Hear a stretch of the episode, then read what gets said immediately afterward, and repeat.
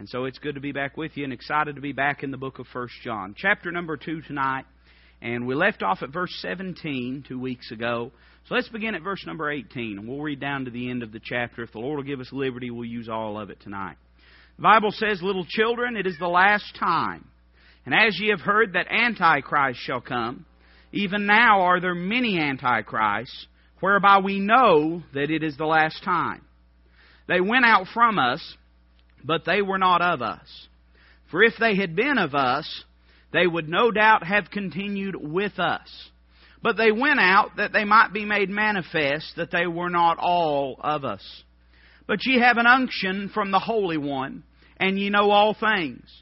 I have not written unto you because ye know not the truth, but because ye know it, and that no lie is of the truth. Who is a liar but he that denieth that Jesus is the Christ? He is Antichrist that denieth the Father and the Son.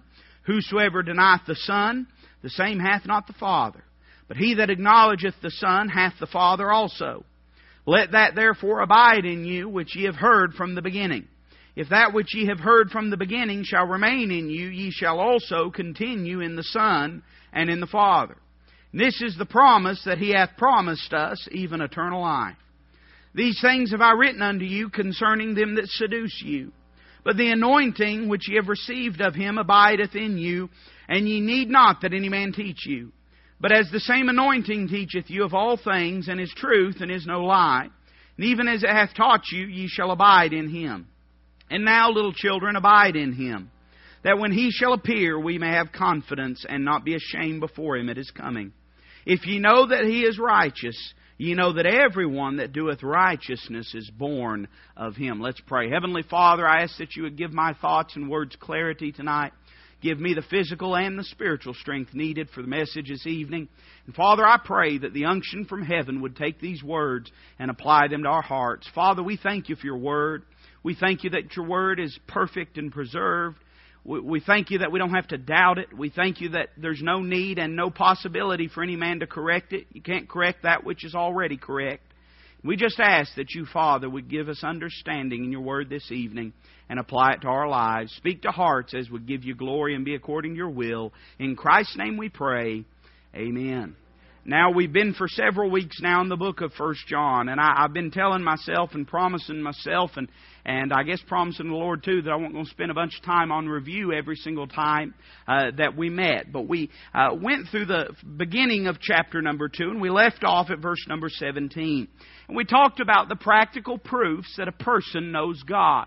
And can I say to you that we are not fruit inspectors, we are not the profession police, but it does press upon us in some occasions to have an opinion, to have our mind made up about certain people. Uh, maybe not whether they know God, but whether they're of God, if that makes sense. I'm thankful that I'm not going to answer uh, to anybody but the Lord for the way that I live my life. Uh, and I guess all of us ought to be thankful in that way. Uh, but understand that inasmuch as we have to interact with people, we also have to have an opinion about some things. And John is writing combating this uh, false heresy known as Gnosticism and uh, a particular facet of it known as Docetism. And we've seen very uh, keenly how that John is addressing the doctrinal heresies of these groups. And can I say that doctrinal heresy is just as rife, just as plentiful, just as dangerous today as it's ever been?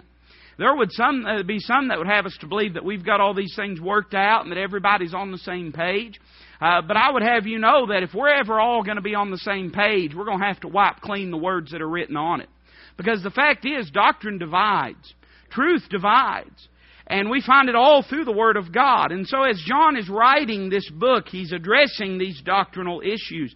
And can I say to you that as far as our decision making goes, opinions do not have preeminence, preferences do not have preeminence, but doctrine always has preeminence. Doctrine is the Word of God, and the Word of God is doctrine. I've heard some people say, well, you know, when that doctrine gets in the midst. And what they mean when they say that usually is when premillennialism gets in the midst. That's usually what they mean when they say that. Premillennial, pre, well, I'll get it in a second. Premillennialism is a Bible doctrine. There's no question about it. But most of the time they don't mean doctrine as is truly the understanding of the Word. They usually mean premillennialism. And uh, most of the time they're scared of it because they don't understand it, and they don't understand it because they've never studied their Bible about it. Uh, it's amazing all of the Bible you'd have to take out to not be a premillennialist. And that's not to say that if someone is not a premillennialist, they're a terrible person or that they, you know, aren't saved. I don't find that premillennialism is a prerequisite for salvation. But if you're going to be biblically correct, it is a prerequisite. There is a right and wrong. There is a truth. There is a, a, an error. There, there is a position that is a biblical position that we all need to adhere to. So John is writing these things, and we come down to verse number 18. he says this. He uses the terminology again, little children. This is an endearing terminology. I mean, he's talking to people that are the family of God. And he's writing to this uh, little uh, group of believers who had been forsaken, who had been ridiculed, who had been persecuted, who had been made to doubt their position in Jesus Christ by these Gnostics. And over and over again, John uses these terms, and we preached on it Sunday morning, and we'll get to it, Lord willing, next week, where he speaks of them as beloved to reassure to them uh, that they do know God if they know Jesus Christ. If they know Christ, they know the Father. If they know the Father, it's only through Jesus Christ. And he, he reiterates this over and over and over again. So he begins with this endearing title that he gives them, and then he makes this bold statement. He says, It is the last time. Now, can I say there is a practical reason he said this and there's a doctrinal reason he said this? And both these things sort of collide one into the other. I believe that he is saying, in a very practical sense, this is the last time because he wants them to understand that the time is urgent, that Satan is fighting, that Satan is doing his best to disturb and disrupt the church. He knows he can't destroy the church, but he's trying to disturb and disrupt the church, and he's trying to get them to understand that this is fight time, this is battle time. But then there's a doctrinal reason, and that doctrinal reason is this. The, the phrase last time is a, is a theological statement in the Word of God. That's not just a generic, hey, it's getting late. That is literally a theological label throughout the entire Word of God to denote a time that the Bible calls the times of the Gentiles. In other words, the days uh, right before, uh, directly previous to the coming of Jesus Christ, uh, to rapture his church out, and then seven years later uh, to uh, appear visibly in a revelation before all of mankind and to establish an earthly kingdom. And so these are very, uh, if I can use this word, and uh, I, I, think most of you will be familiar, but it, it means end time things, and it's the word eschatological. Eschatology means the study of end time things. And so this is an eschatological term that John is using. He's using a Bible term that particularly pertains to end time things. And so he's wanting them to understand it is the last time. I wonder why he wanted them to know this. I think part of the reason was this because we understand it being the last time Uh, that Scripture was closing, that God was not going to enter into any more dispensations until the millennial kingdom. And He wants them to understand that though there has been a group that has come along and said, hey, God deals differently with us than He deals with you, we have an advanced knowledge. John wants them to understand, no, they don't have an advanced knowledge. This is the last times. We are in the day of grace. Nothing will change between now and the coming of Jesus Christ. We are in the church age. And so he's giving them comfort by saying this. I think there is a third prophetic reason he tells them this, and it's found in the next phrase As ye have heard that Antichrist shall come. Now, there's a few things I think worth pointing out here. One is this the Antichrist is identified as a person in this passage. Now, some of you say, why does that matter? Because uh, there are vast numbers of people that believe uh, that the book of Revelation is just an allegory, that it's not a literal book, that believe uh, that uh, Jesus is not really coming on a white horse, that there's no real Antichrist, but that the word Antichrist just identifies everything bad or everything wicked. Now, here in a moment, John does tell us there are many Antichrists, but it begins by denoting this one person. So the Antichrist is not merely a machine. It's not merely a political body or a theological body. Now, can I say that during the tribulation period, uh, there will be a world system. There will be a theological world system and a political world system. But there will also be a singular human being, a man known as the Antichrist, the man of sin, the man of perdi- or the son of perdition, And he will be a human being, a literal person, and John denotes that. John says there is an Antichrist coming. That's important for us to know. But then he goes a step further and gives us this almost mysterious phrase where he says, even now there are many Antichrists. Now, John uh, doesn't want to uh, confuse us by saying simply there are many Antichrists. Nor does he want to mislead us simply by saying there is the Antichrist. But he tells us both.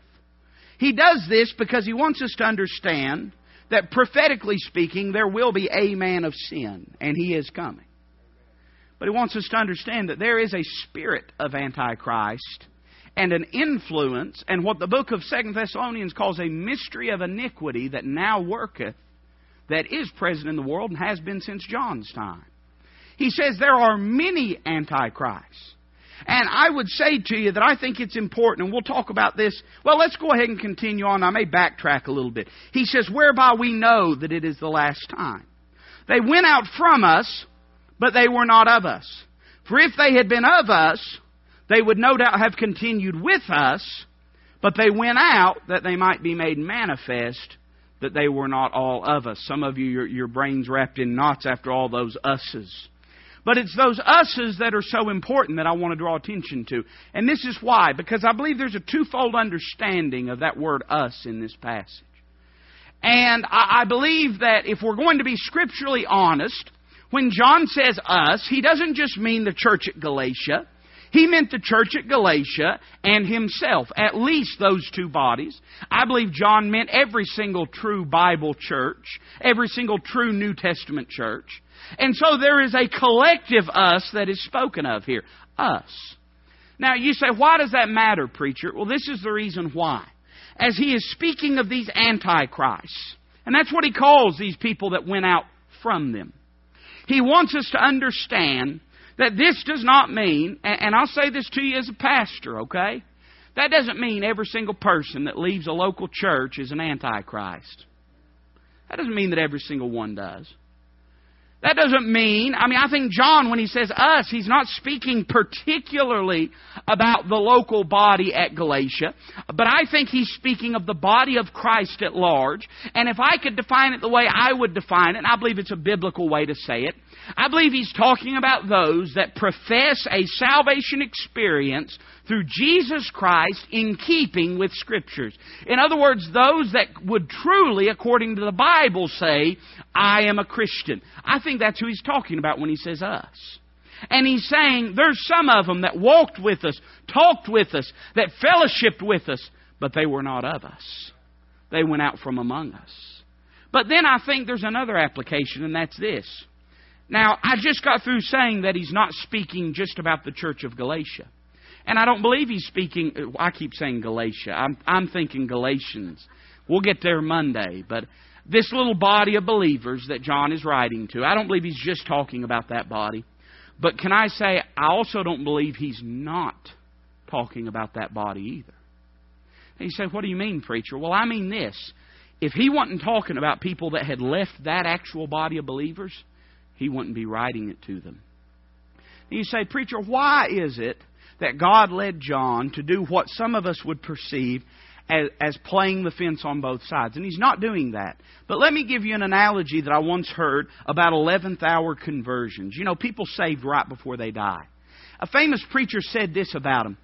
Said there is one such occasion recorded in Scripture that none might despair, but only one that none may presume. Now, what's being said about that is this God lets us know that a person can be saved at the 11th hour, but He doesn't emphasize it so that we don't put it off till the 11th hour. John is writing this to this group of believers because there will be some that will leave a local body because they were not of us. But he says us and gives a broader scope so that we understand that this problem and this issue is much larger than just that local body. Can I say to you that, and I'm speaking personally as a pastor now, can I say that there, not everybody that has left Walridge Baptist Church in the past, it'll be four years on August 1st, Not every one of them is left because they were not of us. Not every one of them. Some of them left. God led them other places. Some of them left, and, and they would even tell you this because they didn't really weren't following the Lord when they came. But could I say that I do believe there's been some that have left for that reason? There's been some that have. You see, what John's trying to get them to understand in this present historical context of what he's speaking of, he's speaking of these Gnostics. And he's saying these people have left your body because they weren't part of the body.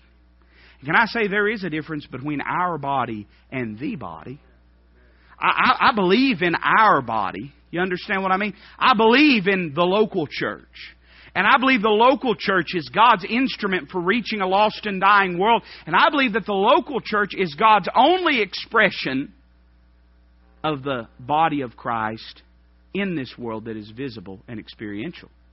But I also believe there is the body. I don't believe that it's just the local church.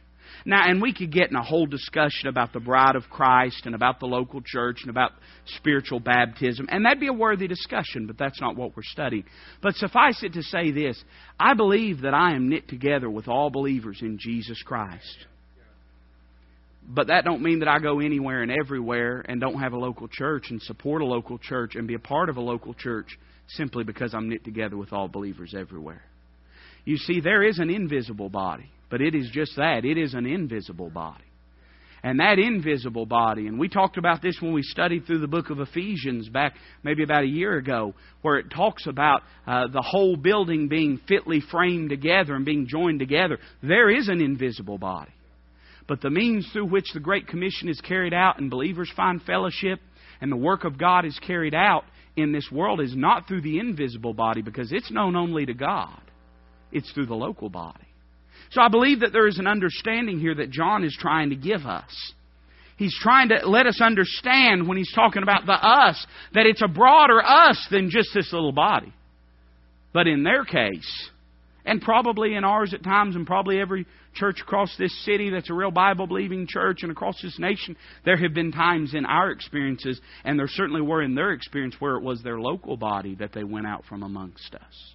And you say, well, why do you say all this, preacher? Well, two reasons. One, I believe it's biblical, and, and everything biblical we need. Amen? We need. It may not make us cry, it may not make us shout, it may not move us to an altar, but everything biblical we need. We need all of it. But I say it too because it gives us a better understanding of the use of this word Antichrist. Because something you'll find is that the, this group, this movement of Gnosticism and Docetism, in many ways characterizes two things. One, the very work of the Antichrist, and two, the very spirit and attitude of modern day apostasy in the world and in the professing church today. You see, as I began to think and meditate on things that will characterize the Antichrist, I began to see these three major doctrinal heresies that John is addressing. What are they? Uh, one is this idea of a spiritual union together all material things are evil, all spiritual things are good. You remember that was one of their chief doctrines. Can I say to you today that the spirit of ecumenicalism is the spirit of the Antichrist? Now, I'm not saying there aren't some things. I mean, listen, preference and opinion, we can put those aside. But when we put the Bible aside to have fellowship with somebody that's out of Bible order, we're telling them and we're telling the Lord that they're more important than the Word of God is. I'm not, I'm not all for feuding and fighting over every little thing. I hope you know me well enough to know me that, that way. I'm not saying that we need to always have that chip on our shoulder waiting for somebody to knock it off. But, but I'm merely saying this that the spirit of ecumenicalism, the idea that we put aside what we believe or disbelieve with each other to adhere to what we do believe, has always been the spirit of Antichrist. You see, there's always been this attitude of, well, that really don't matter. And I've heard people say this before. Let me tell you what the go to thing is I hear from people day in and day out in this world. Well, that's not the main thing. Can I say to you that it, something may not be the main thing, but that doesn't mean that it's nothing? Isn't that true? There are things that are the main thing. I believe that the gospel is the main thing. I believe that Jesus Christ is the main thing. I believe the Word of God is the main thing. I believe that. And I can give you Scripture for every one of those. I can give you Scripture for the fact that, that, that Paul spoke about the preeminence of the gospel, and if any other man preaches any other gospel, we'll be in Galatians here on Mondays soon. Uh, let him be accursed. But I can also give you scriptures where it says about Christ in Colossians chapter 1 that in all things he might have the preeminence. But I can also, also take you uh, to the book of Acts where it says about the name of Christ that there's none other name given among men, given under heaven, whereby you must be saved. Oh, but I can take you to the book of Psalms where it says that his word is exalted above his name. You say, Preacher, what are you getting at? I'm saying this. Those things are the main thing. But just because something's not the main thing, that doesn't make it nothing. And I've heard people say time and time again, well, that's not the main thing. That's not the main thing. Let's just rally around the main thing. Well, the Bible commands us to preach the whole counsel of God. Whole counsel. Now, that's not my words, that's the Word of God. And that doesn't mean we need to feud and fight over everything, but that doesn't mean we need to dismiss Bible doctrine so that we can all hold hands and feel better about it. There's things that aren't the main thing but are important. I mean, listen, does uh, can a person get saved? Now, I want you, and, and I'm going to try to be obedient to the Lord and try to get as far as I can both at the same time. So you just be patient with me. But let me ask you something. Can a person get saved and not believe that the King James Bible is the only Word of God? Sure they can. Sure they can. Does that mean that it doesn't matter what we believe about the King James Bible? No. Can a person get saved and then get sprinkled instead of dunked? Sure. Sure. Sure they can. Does that mean that the mode of baptism is not important? No, that's not what it means. You see, there's lots of things that may not be the main thing, or they may not be salvific. You understand? Salvific meaning something that pertains or is necessary for salvation. But that doesn't mean that they're not important. Let me ask you another question, and this may you may have to scratch your head a little bit to think about it. Does a person have to believe in the virgin birth to be saved. I'll tell you right now, as a 10 year old boy, I may have believed in the fact of it, but I sure didn't understand the truth of it. We had 13 kids saved up at camp. And that wasn't just counting noses. I mean, if we wanted to come back and tell you how many professions we had, you know, we took up 54 kids. You know, we, we could probably run the numbers and count kids twice and have 60 professions if we wanted to. But that's 13 kids that we sat down and we talked to them. We made sure they understood. But I tell you right now, six, seven, eight year old little kids getting saved, they don't understand everything about the virgin birth. But now let me ask you something. Does the virgin birth matter? Without the virgin birth, Jesus Christ is a sinner.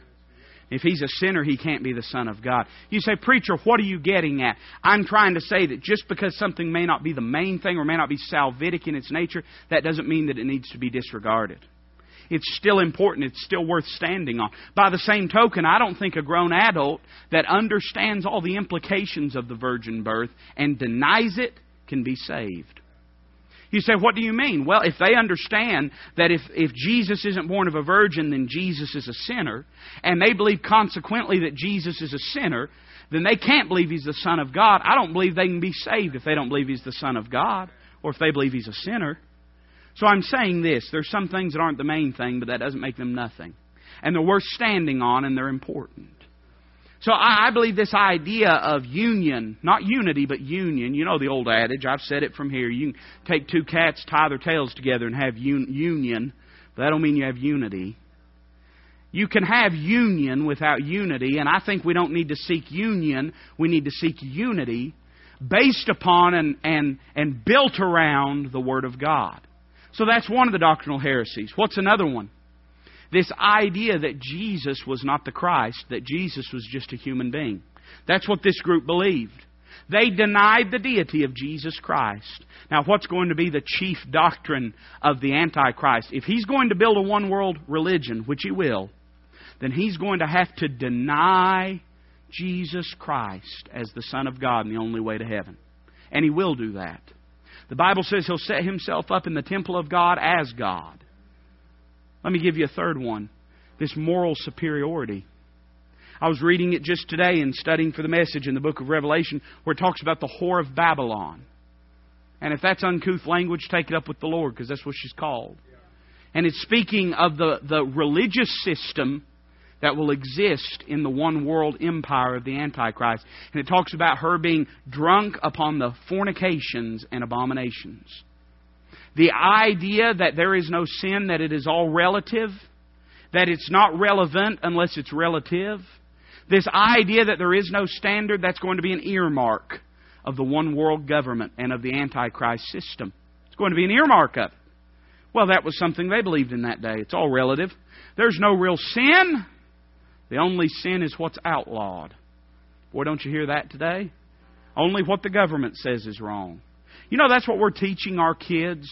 When when uh, the government legalizes marijuana, and then all of a sudden we get we start getting soft about it, or or when the government legalizes liquor and now we don't have a problem with it, or when the government legalizes abortion and we don't have a problem with it, we're teaching them that it's not government, it's Godverment, and that the government dictates what's right and what's wrong. Let me give you another one very quickly, and then I'll move on. The idea of extra scriptural authority or revelation. You see, that's basically what sums up their entire. They had these three heresies, but they were vested in this idea that they had a revelation of God or from God that no one else had. That's extraneous teaching above and beyond what the Word of God teaches. That's what you find today. You find new versions adding things and taking things away. You find uh, quote unquote theologians and, and popular book writers that they may use the King James Bible, but, but they are adding to with their, uh, or taking away with the doubt that they cast and shed upon uh, the Word of God. And this idea that, well, it doesn't matter if it's not in the Word of God, God gave it to me. Well, I'll tell you this. Uh, if He gave it to you and it's not in His Word, keep it to yourself because He sure didn't give it to us. Amen? It's all found in the Word of God. The Word of God is the truth, the basis of it. And so these antichrists in that day really carried with them the spirit and mentality and mindset of the antichrist and of that world system that would one day exist. He says they went out from us, but they were not of us. In other words, when he says us, again, he's speaking about Bible Christianity. Salvation, uh, not by works, but by faith through the person of Jesus Christ. the Gnostics had departed from that. They were now saying they had a moral superiority. Uh, they were living in sin. They weren't living and abiding in the Word of God. And they were saying that's okay because God's told us it's okay. John says it's not okay. They left you because they were not of you. For if they had been of us, they would no doubt have continued with us. But they went out, and here we see the sovereign hand of God, that they might be made manifest that they were not all of us. Let me make a statement to you, and I heard, uh, I, I, think I shared it a few weeks ago, but I'll share it again that uh, I heard Brother Don uh, Save will make, and it stuck with me. He was talking about the church and how the Bible talks about how it would be spotless and without blemish and all of these things. And he made this statement. He said, I hear people say all the time what a mess the church is in all the iniquity and sin and apostasy. And he made this statement, and I can say that I wholeheartedly agree with him. He said, I don't think the church is in as big a mess as people say it is. He said, but I also don't think it's quite as big as people say it is. Well, that's what John's saying. John's saying, You had some people that were among you that were not of you. But God saw to it that there came a time when they went out from you. God's purifying and purging His church day in and day out. And I, you know, I'll, I'll share with you in the most tactful words I can what my old pastor used to say: that the church is a body, and a body must eliminate or it'll die. And there is such thing as purging. And that doesn't mean we set ourselves up on a high horse and every time somebody leaves our doors or leaves this fellowship uh, that we say, oh, well, they left because they're wrong. They left because they're out of the will of God. They left because. No, I'm not saying that. But what I am saying is this that every church goes through purging time and time again. And let me say that God, in His sovereignty, allows me to say this at a time when I believe, and, and to what I see, and you can disagree with me if you'd like, but I see our church growing.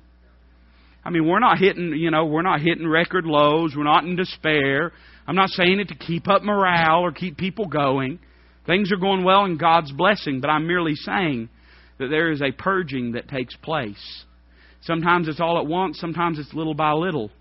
And sometimes it's merely because God does lead people to other places. This isn't the only church in town. And, and listen, I don't. It don't bother me that there's other Bible believing churches. It blesses me that there's other Bible believing churches.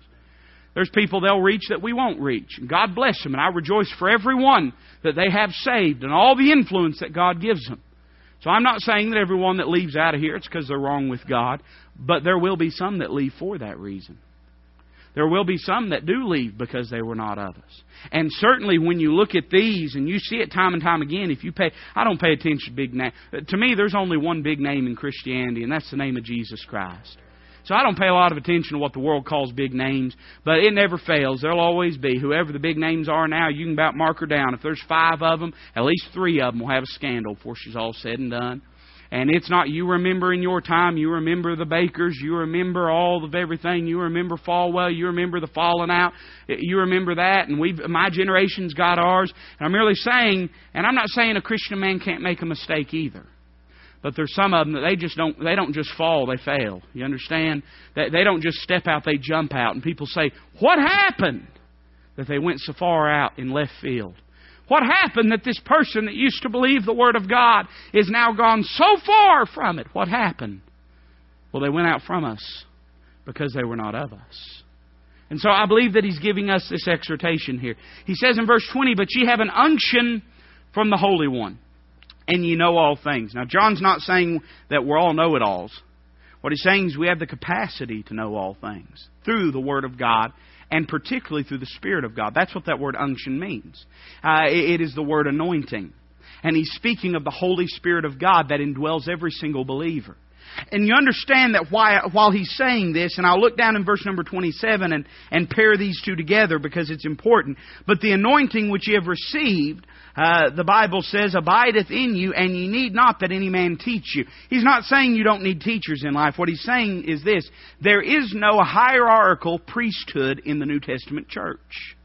When he's speaking of some man teaching you, he's not saying like, like a, you know, a Sunday school teacher would take the Word of God and open it to you. But this idea that, that, that these Gnostics were in between them and God, and God had to give the truth to them, and then they'd turn around and give it to them. Kind of like how the Pope says when he sits in ex cathedra, uh, everything he speaks is infallible, and God gives it straight to him, and then he turns and gives it to the church. John says, no, no, no, no, no says, You all have the Holy Spirit of God abiding within you. And He knows truth and He can teach you truth. Because these Gnostics were saying, Hey, we've got a special revelation. John says they don't have a special nothing.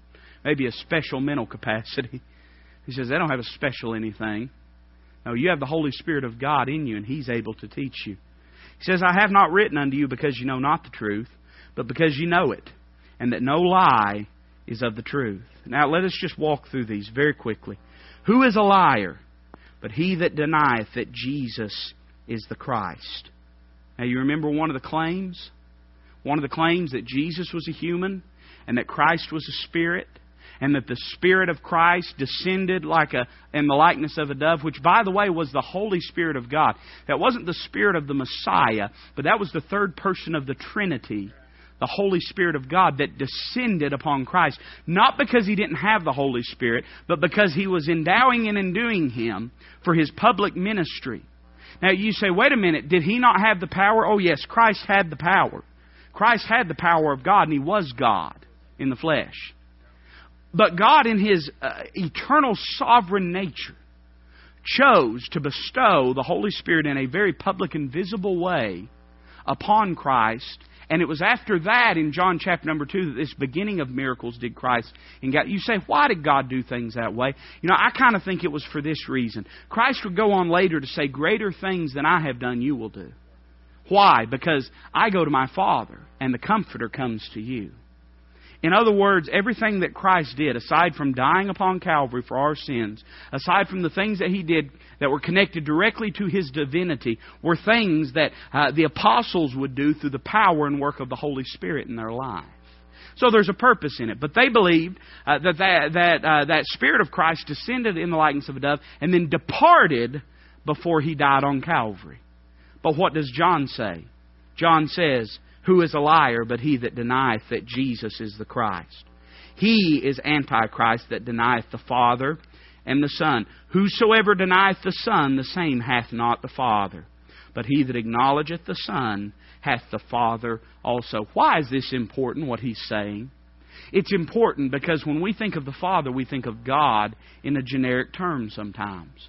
And can I say that most people, when they talk about God, the person that they're speaking of is the eternal consciousness that we know as God. And there's so many people today that say, oh, yes, I know God. Well, it's not a question of if you know God, it's a question of if you know Jesus Christ. If you don't know Jesus Christ, you don't know God. Because no man cometh unto the Father but by me. I am the way, the truth, and the life, is what Christ said. And so we, eh, we haven't had a president. We haven't had a president that hasn't said they know God. And only they'll know before the, before the Lord Jesus Christ. Only they will know. But sometimes I wonder if we've ever had one that has. Some of you are going to hit me for talking about Reagan that way, but I'm, I'm just being honest with you. Sometimes I wonder with the things that they allow and partake in. Every one of them says, Oh, yes, oh, yes, I believe in God, I believe in God. That's not the question. Do you know Jesus Christ, His Son? Not do you know of Him, but do you know Him? Because that's the only way to know God the Father. And so He says this Who is a liar? But he that denieth that Jesus is the Christ. That's the acid test, friend. The acid test is what do they say about Jesus Christ? Do they say he was a good man? Well, that's not good enough. Do they say that he was a great miracle worker? Well, that's not good enough. Do they say that he was a prophet like Islam does? Well, that's not good enough. If they don't believe that he is the Christ, meaning the Messiah that was to be sent from God and of God, that was God in the flesh, the Son of God, and what did the Messiah do? What was part of his messianic work? To die upon Calvary for the sins of each and every person, to bear our sins. You say, well, that's not messianic, that's sacrificial. Read Isaiah 53 and tell me that the work of the Messiah was not sacrificial to be led as a sheep before her shears, as a lamb to the slaughter, that all our sins and iniquities would be laid upon him. You say, Preacher, what are you getting at? I'm saying the only way to know God is through Calvary. It's the only way. If a person denies Calvary, he doesn't have God. If he denies the Son, he doesn't have God. He can talk about God all day long. He can get up on TV and talk about God. Something I thought was interesting. I'll close with this. We find two parts of the Trinity spoken of. Isn't it interesting that it doesn't say anything about the Holy Spirit? Now, we did see about the Holy Spirit in verse 20 and in verse 27. But in verse number 22, he does not say anything about the Holy Spirit. Why is that? I believe there's a twofold reason. One of them is this because if a person confesses Jesus Christ, it's only through the Holy Spirit. That's what John said, didn't he? That, that this cannot be confessed, that uh, no man can declare that Jesus Christ has come in the flesh except by the Spirit of God. Doesn't he say that later in 1 John? Doesn't he say that? In other words, a person can't get saved except out of the power of the Holy Spirit. The Holy Spirit of God has to quicken him. That's the only way it can happen. So I, I believe part of the reason is because it's a given that no man is going to be, through the Holy God, claim that Jesus Christ is not the Son of God. But you know, I think there's another reason. I think there's another reason, and this is the reason that I believe. I believe because they always say it's by the Holy Spirit. You know, you'll never find a single apostate or heretic that'll say anything ill of the Holy Spirit. I'm being truthful now. You'll never find one of them that'll say anything against the Holy Spirit. Do you know why that is? Nine times out of ten, their entire ministry is built upon overemphasizing and upholding and uplifting and glorifying the Holy Spirit. Turn it on, friend. Turn, turn it on the, the, the TBN. Turn, turn it on the, the TV preacher. And you'll find charismatic after charismatic after charismatic that will glorify the Holy Ghost. That's not of the Holy Ghost. You say, How do you know that, preacher? Because Christ said He'll not speak of Himself, He'll speak of me. Now, that ain't to say that we shouldn't talk about the Holy Spirit. That's not to say we shouldn't encourage people to be surrendered to the Holy Spirit. But part of this spirit of Antichrist is to claim that they, through the Spirit of God, have some sort of special revelation. So John's saying, I know they're going to talk about the Holy Spirit. I know they're going to uphold the Holy Spirit. He says, You really want to know the truth, though? Find out what they believe about Jesus. That's the acid test. What do they believe about Jesus Christ?